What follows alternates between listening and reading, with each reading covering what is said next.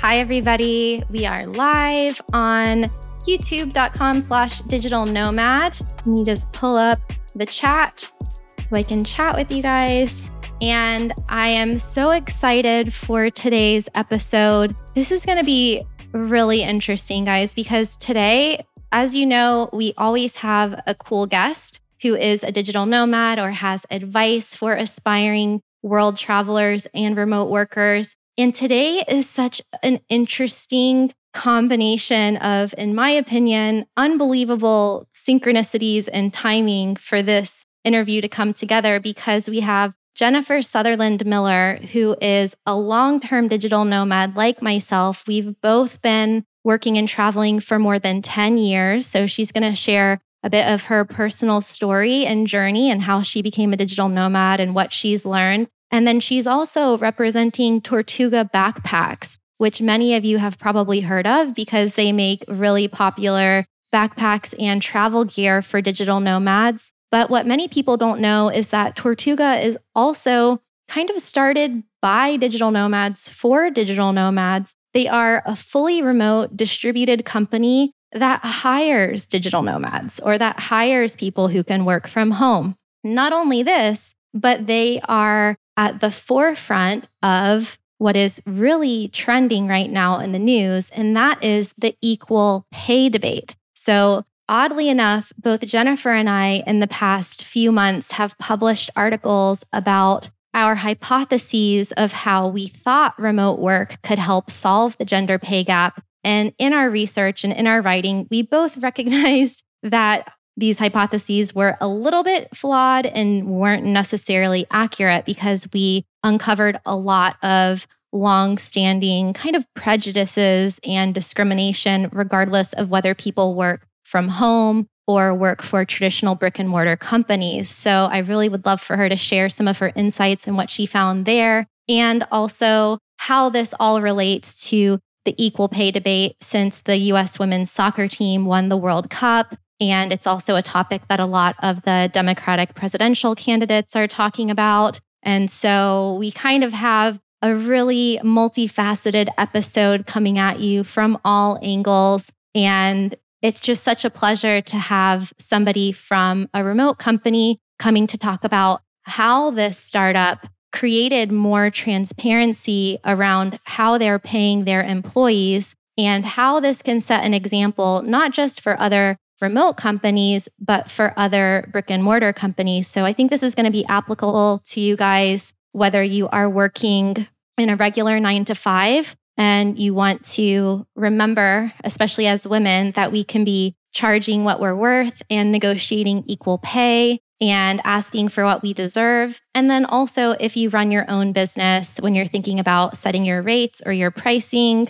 to just keep this in mind. So, this is going to be, in my opinion, a huge topic moving forward over the next years and decades. And hopefully, as a global community, we can shorten the length of time that it takes to achieve pay parity in the world from 202 years, which is what the World Economic Forum estimates, down to less than that, hopefully within our lifetime. So, without further ado, welcome Jennifer Sutherland Miller. Thank you so much. It's really fun to be here. I love that our brains seem to run in similar tracks on some of these things as you were talking. I was just smiling, like, yes, these are all things that I want to work on. yes. So tell us a little bit about your background before we get into the nitty gritty of this controversial topic, which I've noticed since I published a follow up article to my original one. And actually, before you start that, since we're in a Google Hangout, I am going to screen share so that people can see your article and we will link to it. Here we go. Let's go back to this one. This is an article I wrote last year in 2018 called How Digital Nomadism Can Solve the Gender Pay Gap. And I thought that it would in itself, but I found out by the end of the article that maybe that's not the answer, or maybe there's more to it than just getting outside of the glass, like the physical glass ceiling. And then here's Jennifer's article on the Tortuga blog The Digital Nomad Wage Gap. It's not a level playing field. So basically, both Jennifer and I, before we met each other, before I even knew that she wrote this, we had the same idea, but we found out at the end that there's still a wage gap, regardless of whether you work remotely or whether you work in person. Whether you work for a company or whether you are self employed, also. I found that so interesting. And I've also found it so interesting that this is considered a controversial topic. Mm, oh, it's been yeah. It's been fascinating since publishing this. And, you know, in this case, Tortuga did a study of sorts. We surveyed over 2,000 digital nomads doing all sorts of different things. And it wasn't only about the wage gap, that was only one small piece of the data that we were collecting. But when we set out to do it, I was just sure that we were going to find that women were farther along who were working in this space because that's been my experience. But in fact, that's not the case. And then after writing the article, it's been shocking to me the number of people who have written and said that they consider it controversial, that maybe the, the pay gap doesn't exist, that it's a fallacy, that it's something that's been made up. And it's like, wait, that's you understand that these statistics are collected by governments nationally. Like this isn't conspiracy theory, but there are people who believe that it's not a thing, which is shocking and yeah, a point for growth, I guess, for all of us. yeah, I've gotten comments and messages on YouTube, on Medium, on Instagram, on Facebook, and a lot of men have commented that it's like a form of socialism to pay women the same for equal work. And it's just really disturbing. Well, well, as a Canadian, let me just say, yeah, great. That's one of the real benefits of socialism. Absolutely. So mandated okay, yeah, valuation gonna, of everyone. Anyway, we should go back. We're going to get really into this. I can tell already, but we'll just give everyone a little bit of background information on you because I read in your bio. So Jen is the head of content marketing for Tortuga, and she has been working remotely full time for more than 11 years in 50 countries. And same with me, about the same amount of time, about the same amount of countries. So tell us a little bit about how you started doing this so long ago. What kind of job did you transition out of? And how did you stumble upon this lifestyle before it was like a thing? Yeah. Well, it was kind of by accident, of course. And I, most of the longer term digital nomads that I talk to, people who've been at it 10 years or more, all have a similar story where you just sort of stumbled into a thing. Uh, desperation being the mother of invention. When the 2008 market crash happened, we all had to sort of reevaluate and figure out what we were going to do. So that was one of the catalysts for us. When that happened, we were in the process of riding our bicycles from London, England to Africa and back with our four small children. So we had set out to do a one year family travel gap year. My husband had quit a job with Apple. We sold our house and all of our stuff. And I was doing some very casual, sort of freelance travel writing, but for entertainment more than anything else. It turns out not everybody rides 10,000 kilometers with four kids under 11, and some people were interested in reading about that. So, but you know, once the crash happened, we were forced to really reevaluate what it was that we wanted to do and how we wanted to live our lives. And it was at that point that we hunkered down in North Africa for a winter and really started to get creative and call in all of our cards and really leverage the contacts that we had. And we just created different sorts of careers for ourselves out of that. And it's grown little by little. But, you know, now my husband and I both work fully remotely. We have for a number of years. And it's allowed us to take that one year family gap year with our kids and turn it into over a decade, which was a really fun way to spend their middle childhood. And they're all grown now. The youngest is 17, everyone else is out of the house. So, wow, that is impressive because I don't have any kids. So, I do get a lot of questions about traveling as a digital nomad family. I guess what what does your husband do for work and how have you been able to sustain this for so many years? Because I also started with a one year gap year in Costa Rica, and that was in 2005, and I'm still doing it. Still going. Yeah. He does database development and design for big companies like Johnson and Johnson and Ocean Spray. He has in the past done some app development. And I do a lot of things related to content and marketing, not just for Tortuga, but for other companies as well. But I've been with Tortuga from pretty much the beginning for about five years now. And it is, it's a family of sorts. And it's a really special place to work. And it's a special team to get to engage with. And, you know, every few months we will meet somewhere in the world to work intensively together. And that's always one of the highlights of the year because you're with people who really get it and who are committed to life on our own terms. And because the company was built from the ground up as a remote company, it's just got a very different culture than a lot of other places that tolerate remote work, but it's not the norm. Yeah. Actually, I just thought of something. Do you guys sponsor Deviate with Rolf Potts? We mm. do. Yeah. I've worked on and off with Rolf for a number of years. He and I cross paths, but yeah, we sponsor Deviate. So this is a really crazy coincidence too. a few minutes before we went live, I just published a podcast with Rolf Potts that I recorded last month in Paris. And I just published the video on my personal channel, which is Traveling with Kristin. And then the audio recording of that will come out later today. And I just remembered when I was uh, writing his bio and looking at the website, I saw that Tortuga was sponsoring his podcast. So that is really another funny coincidence. I worked with him years ago on his vagabonding website. I helped with content for that for, well, I don't know, a few years anyway. But it's were you in doing world. were you doing his writing course in Paris? I did. I've never been able to do the full, I think there's like one month or two month course, but he did a one week travel writing course this summer. And I thought that was a great opportunity to go and brush up on my writing skills. That's fun. He's been doing more of those short courses. My friend Powell used to help facilitate the logistics for the month long one for years and years in July. In fact, last time I saw Rolf in person was in Paris about four years ago at his course. We just crossed paths for an evening. we should all like go out to dinner one night. That was right. so much fun. so, what would you guys say at Tortuga? What would your advice be to other companies that are still like on the fence about remote work or don't think that it's for them or don't think that it's productive for their employees? I mean, having been a remote company for so many years, do you guys just kind of shake your heads and be like, when are these people going to come around? You know, yes and no. Remote work is not for everybody. It takes a very certain kind of person to thrive in remote work. And not every company is perfectly suited to it. And we're very transparent about the fact that there are pros and cons. You know, we lack the kind of serendipity inspiration that happens around a water cooler. And while we're on mm-hmm. Slack mm-hmm. and we're all in there talking all the time and we have those those moments, it's in a remote company, you have to work harder at forming the connections and at honing communication skills, things that happen a lot more naturally when you work in a space together. That being said, I think most companies could stand to be a lot more remote than they are.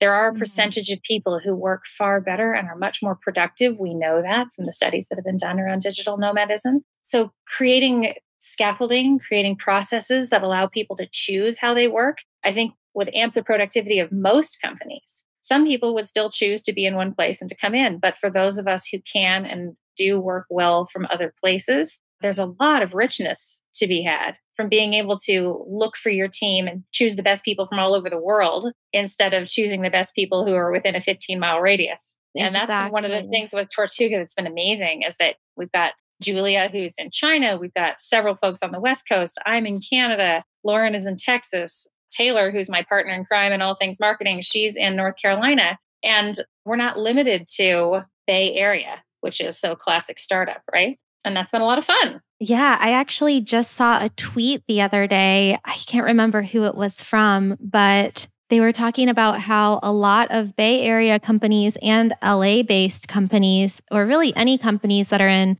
urban areas with a lot of traffic, are essentially operating as remote companies because the gridlock is so bad that they don't even want to commute to an office or the rent is so high. So everyone's working from home in the same city instead of in different countries. The other thing that our CEO, Fred Perrotta, pointed out in a piece that he did on Medium a couple years ago was that the other thing that remote work stands to do is revitalize communities that are really struggling. You know, you look at the coal belt, there are so many small towns and you drive through and there are beautiful homes and big gorgeous communities, but nobody lives there. Nobody can live there. Economically, they've become really depressed because there just isn't industry. And those of us who are free to work remotely, I mean, that would be one way to revitalize so much of the middle section of the country where there have been hard economic hits in the last 20 years. Remote work could be the savior of those things because people can be anywhere. And so they can choose these beautiful communities instead of being stuck with big cities. I completely agree. And I think that's one of the unique perspectives that we have gotten after 10 years of working remotely is that it's not just about the freedom to travel, but it's about the freedom to choose where you're physically based in the world and what your lifestyle is like and what your cost of living is like and what your immediate environment is like. So, for people in the Midwest and places that have been hit in Virginia, the coal industry, manufacturing, I think this is a really great opportunity for them. And with the internet, they aren't precluded from learning the skills that they need to be successful in the new economy. We could teach any human from even from thousands of years ago, could learn to code. We all are equipped with the same set of tools, the same kind of brain. And there's a lot of opportunities. I actually have um, another article coming out about that soon as well. I'm trying to finish my book right now. But yeah, there's just so many things to talk about when it comes to the opportunities that can be had for both companies and individuals. One of the things we talk about a lot at Tortuga with relation to both work and travel is life on your terms. And one of the big benefits that we see to being a fully distributed company is it allows us each to live life on our own terms. And so sometimes we're traveling, and other times we are very stationary. It gives us the freedom to take care of children and adults and people in our lives. This is particularly important for women. That's one of the things when you delve into the roots of the wage gap and why things are the way they are. It's not just as simple as companies need to pay women equally. There are some very real reasons that women have chosen particular professions where there is a gap because we're looking for that work life balance. We want life on our terms. And so often the trade off that we're willing to make is a dollar sign so that we can have this other thing that quality of life wise means more. But with remote work, for the first time, maybe in the history of the world, we have the opportunity as women to have both of those things. We can have a job that values us economically appropriately and still the flexibility in our lives to meet the other roles that, that matter to us. Yeah, you're completely right about that. Well, let's talk a bit about, for people who aren't familiar, what are the types of products that Tortuga is manufacturing that make life easier for remote workers and travelers into the next few years? So, we make backpacks for urban travel. That's our focus. And we have a series of them depending on what kind of travel that you might be wanting to take and your budget. They range from the Setout divide, which is a very small minimalist pack that I love. It's one of my favorites, and I can go for a couple of weeks in that, up to a 42 different styles of 45 liter full size carry on packs. All of our bags are carry on friendly. We make 35 liter packs, 45 liter packs, and some in the, the 27 liter range. We make them for travel. We make them for our laptop backpack is awesome for digital nomads and for people who are traveling with their office setup. Yeah. And they come in a mm-hmm. range of colors. And the big news, Kristin, I'm so excited about this, is we finally have a women's fit specifically in our 35 liter Setout bag. And I just mm. got mine this week. Actually, I had it shipped to my cousin in Vegas to pick it up. And I put it on, and oh my gosh, the straps are so great. For the first time in my life, my boobs are not squashed. Wow. This is crazy. I'm pulling it up on the site right now, and I actually did not know this. And this is not sponsored by Tortuga, you guys. This is just so I, I don't even have one. and here's the thing that I'm really proud of, and that has been noticed. There was a little social media note about it recently. Is that there's no pink tax, ladies. Like we're not going to pay more for this backpack because it happens to be designed for us. It costs exactly the same as our regular, what people would I guess consider now men's fit 35 liter Setout bag. So we get wow. something specific for women without having to pay the pink tax. Yay, Tortuga. One of the many things I'm proud of in this company. That's great. I love that they're just ethical and rational and logical about how they do business. And that's why I think that this is a great example. And that's why I wanted to invite you guys on the podcast. So, how did the idea to start doing this study and surveying digital nomads come about? Was it just like a internal market research thing that turned into this realization about the policies of paying employees? So, I don't think that our policy around paying employees and our commitment to serving the digital nomad community are things that are necessarily related. The way the company pays our employees is just part of our core values and our ethos. And of course, everyone would be paid equally if you read the article that Fred had, I guess it was on Bustle. They did a correction because they kind of messed us up. But he talks about they wanted a formula that was really simple and very fair. It's very transparent and open, and it's based on the salary averages that are available online that you can see through what is it, Glassdoor, the name of the Yeah. Yeah, there's Glassdoor. Oh, so here's the other article. I can't remember what it was called. At any rate, the salaries are based on averages and then adjusted for people's experience and for the level of work that they're going to be doing with Tortuga. And we also filter so that when the people who are doing candidate selection are looking at resumes, they don't see someone's gender, they don't see someone's color, they just see their qualifications, which what a revolutionary thought. We we're just going to choose the people that work for us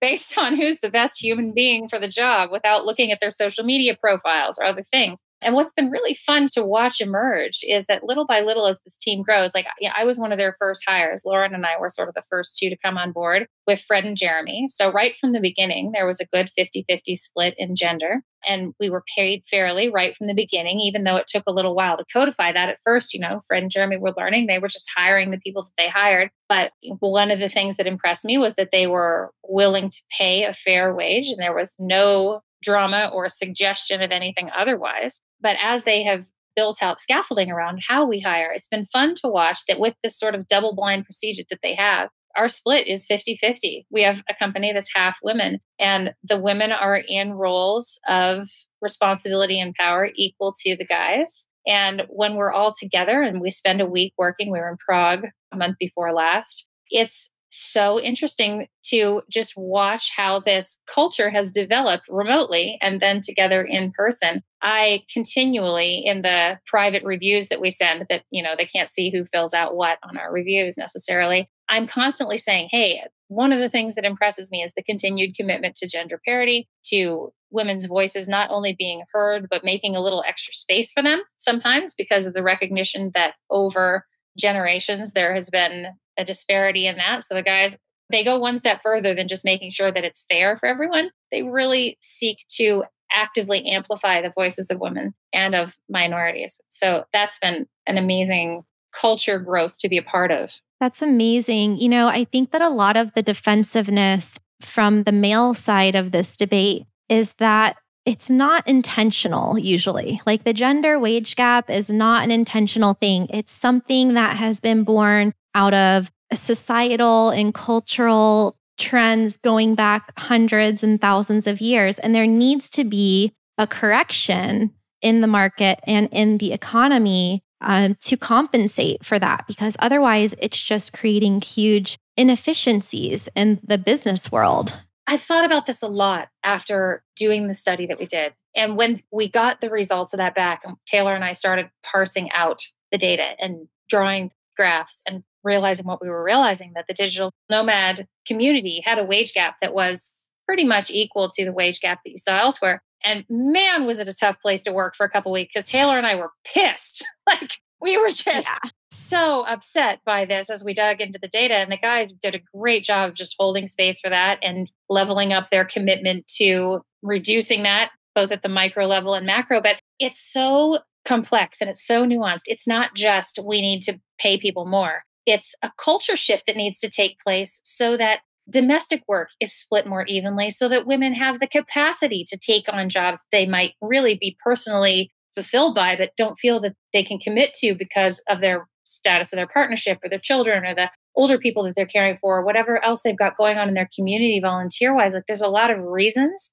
that women have self selected into situations where they're in jobs that pay less. And those things are cultural. And until those shifts happen, and a lot of that falls to the men to step up in some of those roles that traditionally have been considered women's work, I don't think that it's going to be possible to just fix from the corporate level the pay gap because women aren't going to apply for the jobs. They're not going to ask for the money. And, and then, of course, we got to go beyond that. And with young girls, we've got to start teaching negotiation. We have to start teaching how to value yourself appropriately and have those kinds of conversations that traditionally, culturally, as women, we're uncomfortable with. We know that talking to women. We need to begin to empower ourselves, but also the next generation to be willing to have those dialogues in ways that men have for years, and about a dozen other things.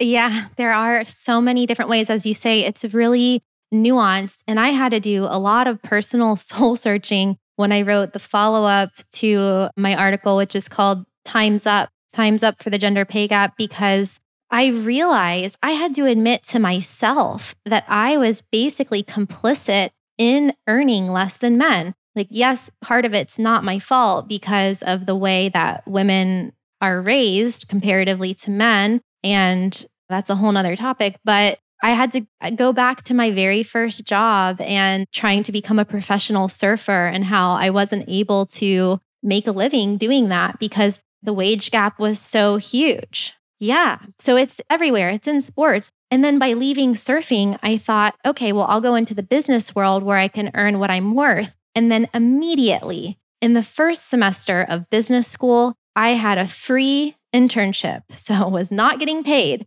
And the men in my class who had worse grades, who graduated in the bottom tier of the class the next year, they got paid $30 an hour. They got $100,000 salary offers. And I was like, wait, I'm in business school and have like a 4.0 GPA. I'm totally qualified to make a fair wage, but I'm not getting those offers. Why is that? And then I had to change my life. I ended up going to Costa Rica and all sorts of things happened since then. But there's like this precedent that started to change with women like Ruth Bader Ginsburg, of course. Yeah, like we have to remember that certain jobs, first of all, women weren't even allowed to work in the earlier years of this country. And then we were only allowed to work in certain jobs that were nursing or administrative roles. And, and so people like to act like that's battle. ancient history, but it is not ancient history. That's like my mother's generation. I know. It, we're really like one generation removed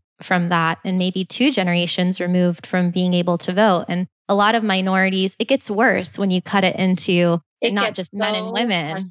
Right. Because, okay, there's a wage gap statistically between you and I and men who are doing similar jobs. But we have the best possible situation as women because we happen to be born white. Yeah. You know, when we started getting into the dollars and cents difference for people on the color spectrum from white to black and who are women. Well, Taylor and I just spent two weeks really angry as we did this data. It's just been something that I have continued to think about and become more committed to solving in small ways that hopefully will snowball into bigger ways. But it's pervasive, it's systemic, it's not ancient history, and the changes require all kinds of action on the micro level, just in our families and our cultures and how we raise the next generation, but all the way up to the boardrooms and to legislation. It's going to take changes in all of those areas before we begin to get traction on this thing. Completely. I mean, I think it's an all hands on deck issue that is for every country in the world. And you're right.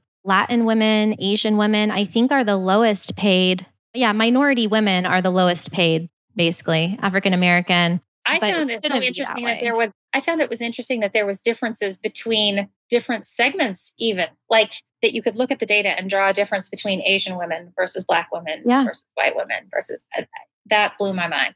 So I would love to talk about some of the solutions. So as we just talked about there are a lot of problems. There's a lot of reasons for these problems there's a lot of solutions. There's some things that are going to take time, like the cultural things, the societal changes that maybe for Generation Z and future generations, it's going to be different for them. But I would love to, to talk about why it's important for companies to take initiative now before they are required to do so by law. What are some of the benefits that you guys uncovered in creating pay transparency as far as the culture of the company, how motivated the employees are? What are some of the other things that the benefits that are coming from companies like Buffer and like Tortuga that are doing these things on their own accord without waiting to be told to do so? Well, you know, right now, a lot of the, the answer to that is anecdotal because it's relatively recent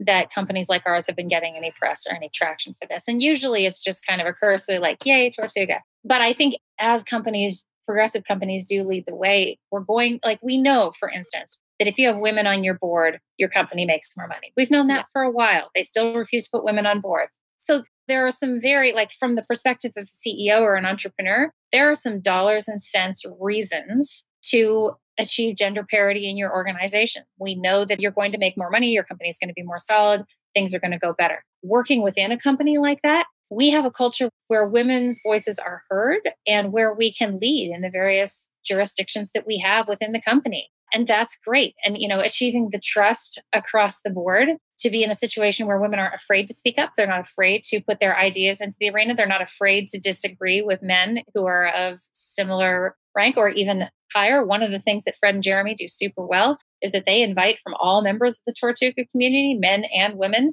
constructive criticism and feedback on the experience of being within the company, working with one another, being managed by these individuals, that openness to all perspectives and all experiences and evaluation of the kinds of experiences that individual employees are having, whether they're men or women, is one of the things that really sets Tortuga apart. And it's the culture that makes us all want to be there.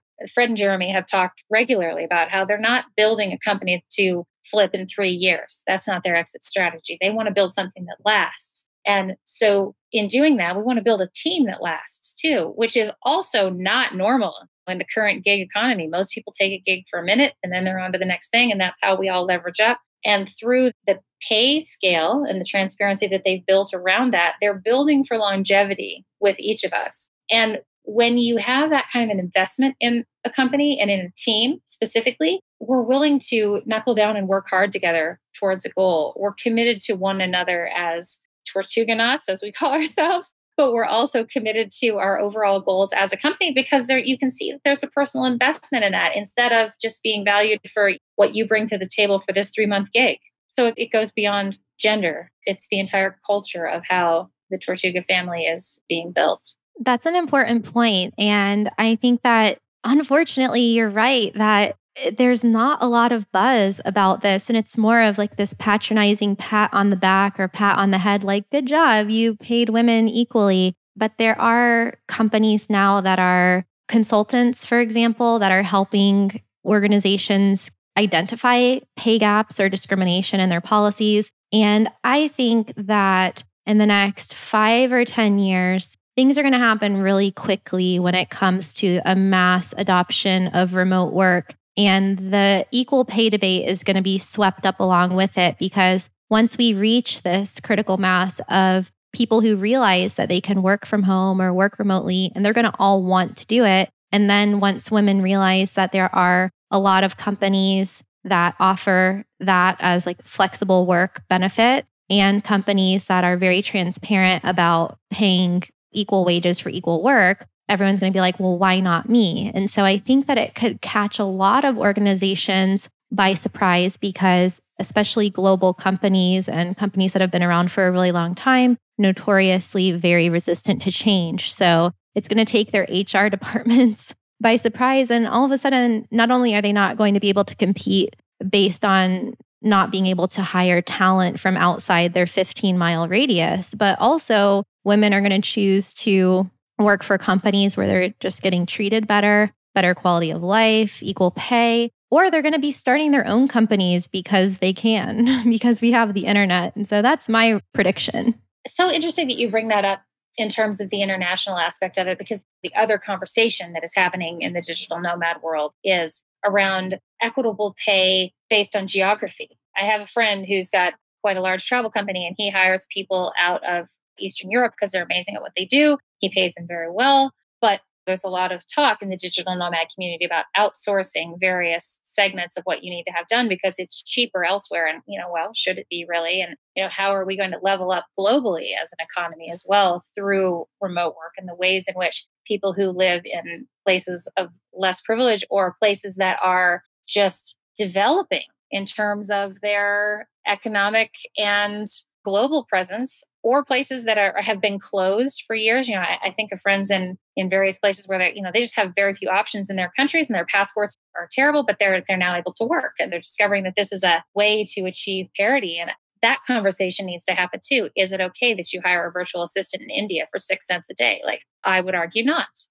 yeah. These are global issues. And it's quite cathartic because it's almost like the world is remembering that it's one planet because climate change affects everybody. And this equal pay discussion affects everybody. And the internet connects everybody. And so now we have to start approaching issues not just from like a national border geopolitical approach, but as like a one planet, one human race. And yesterday, actually, I read a very disturbing article about ghost music producers in Russia who are getting paid like a couple hundred dollars to produce a song. And then world class DJs who make like millions and millions of dollars a year are getting all of the credit for producing that song because they're not sharing. They're just basically not giving them credit for writing the song. They're purchasing it outright for a few hundred dollars and then they're playing it in clubs in Vegas, at music festivals,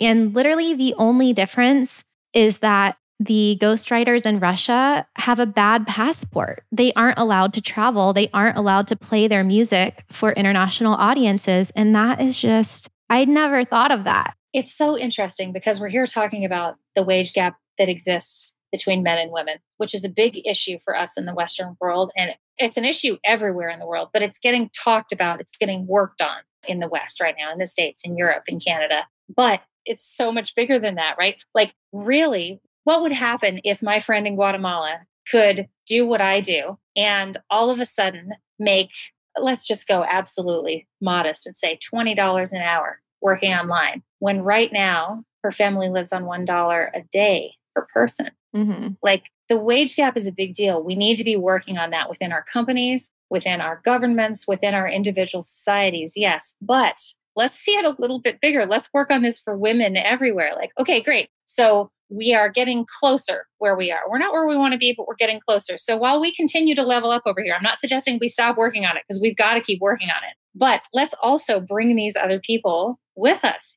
let's create a bigger pie rather than making sure we get our piece. Let's just create a bigger pie. Totally, because it's not a zero sum game. And that is something controversial that Naval Ravikant has said, the CEO of AngelList with the popular Twitter feed and podcast. And it's something that I've thought about for a long time, but I haven't really articulated it. But it's true. Like he says, everyone can be rich. And it's like the ability for someone in Nicaragua or Guatemala to go from raising eight kids on $2 a day to being able to have the skills that are worth $20 an hour on a global marketplace is like life changing on so many levels. And it impacts not only their little universe in their hometown, but it changes immigration patterns. It changes the GDP of that country. It changes like their local economy. And somebody in Guatemala making more money is not hindering anyone else's ability to succeed in the global economy.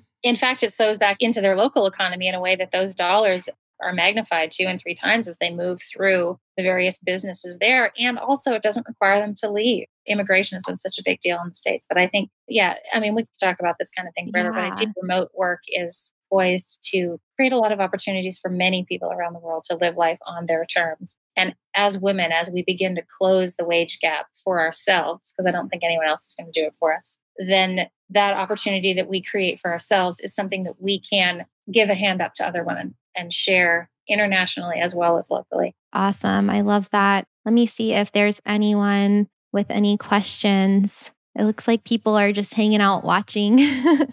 okay.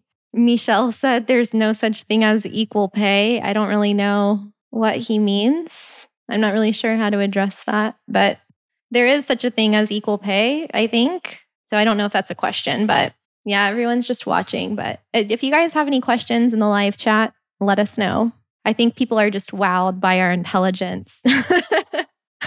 okay, so I'll just sum up this survey for anyone listening to the podcast version and also YouTubers over here. So, the survey, how I found out about this through Tortuga Backpacks was that I saw a Google alert.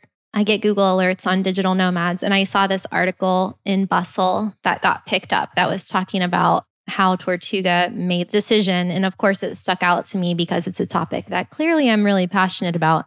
So basically, Tortuga surveyed over 2,500 self declared digital nomads, and they found out that despite the digital nomad movement being seen as progressive, that there was an obvious pay gap, even when isolating for different variables like age, hours worked, level of education, and job roles between men and women. And so Jen and Taylor Coyle, who's the director of marketing at Tortuga, they deduced from this research that 52% of female digital nomads make less than $3,000 a month, while 31% of male digital nomads fall into the same bracket. And then at the top of the scale, 23% of female nomads earn more than 5,000 a month, while 43% of male digital nomads make more than 5K a month. So, nearly twice as many men in the top tier as women, and seeing that 20% gap, it's like just really reminiscent of the 70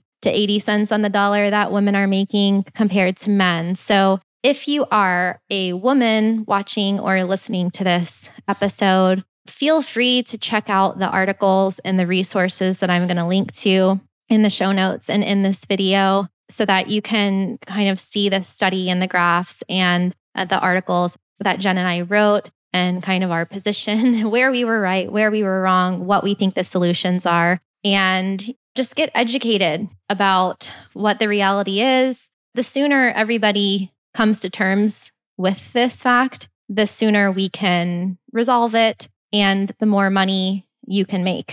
so, and if you're a man, then speak up as well because as Jen and I talked about, this is an issue that affects everybody. And it's also to the benefit of everyone and to the benefit of the global economy on a macro scale. So, whether you're a remote worker or working in a nine to five or running your own company or startup, or you're in a position to make decisions as an executive or in management at your company, then look at the data look at the solutions and see what you can do personally to make a change either in your career or in your business. So, thank you so much, Jen, for coming on. And do you have any other tips generally for people who are aspiring digital nomads or new to the concept, or even who've been on the road for a couple years? Of what are some of your top takeaways and tips for sustaining this lifestyle long term? Travel more slowly. However, you're traveling, travel more slowly. There are so many different ways to do life, and the beauty of this kind of life is that it can be whatever it is that you want it to be. So, spending a whole lot less time comparing yourself to every other digital nomad who's marketing themselves in a very sexy way on social media, and more time just really thinking through what it is that you want out of this lifestyle and defining your terms is great because it doesn't have to look like what anybody else is doing. And you've got one life, live it the way you want to. It is totally possible to make career style adult money doing this and be where you want to be. I completely agree. Slow travel and do you. If I had a dollar for every time someone asked me where's the best place to go as a digital nomad, I myself would be rich. But I would just like to recommend I second Jen's tips because I'm a huge proponent of slow travel and also before jumping into things to think about what you really want because the opportunity to work remotely is the opportunity to create life on your own terms, as Jen said. So, any questions, let us know in the comments. And hello to all of the people watching on the live stream. If you're new to this podcast, Badass Digital Nomads, we publish a new episode on Apple Podcasts, Spotify, and Google Play every Tuesday around 12 p.m. And we also go live on youtube.com slash digital nomad around the same time every week. So every Tuesday, you can get a new audio episode and video episode of Badass Digital Nomads. So it's always a new interview with somebody in the remote work field. So we're staying on the cutting edge of work and travel and helping everyone make more money in the process. Thanks so much for having me, Kristin. I appreciate it. All right. Bye, guys.